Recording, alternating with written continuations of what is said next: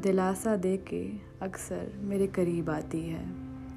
है कुछ यादें जो नाउमीदी बन जाती है। मैं, अज़रा, अपनी कुछ अधूरी कहानियों के साथ आपकी ज़िंदगी के कुछ कीमती पल चाहती हूँ। यहाँ हम बात करेंगे यादों की, मोहब्बत की और कुछ मेरी अपनी लिखी हुई नज़में, जो मैं आपके साथ बांटना चाहती हूँ। अब इस सफ़र में आप चाहे तो साथ आ सकते हैं।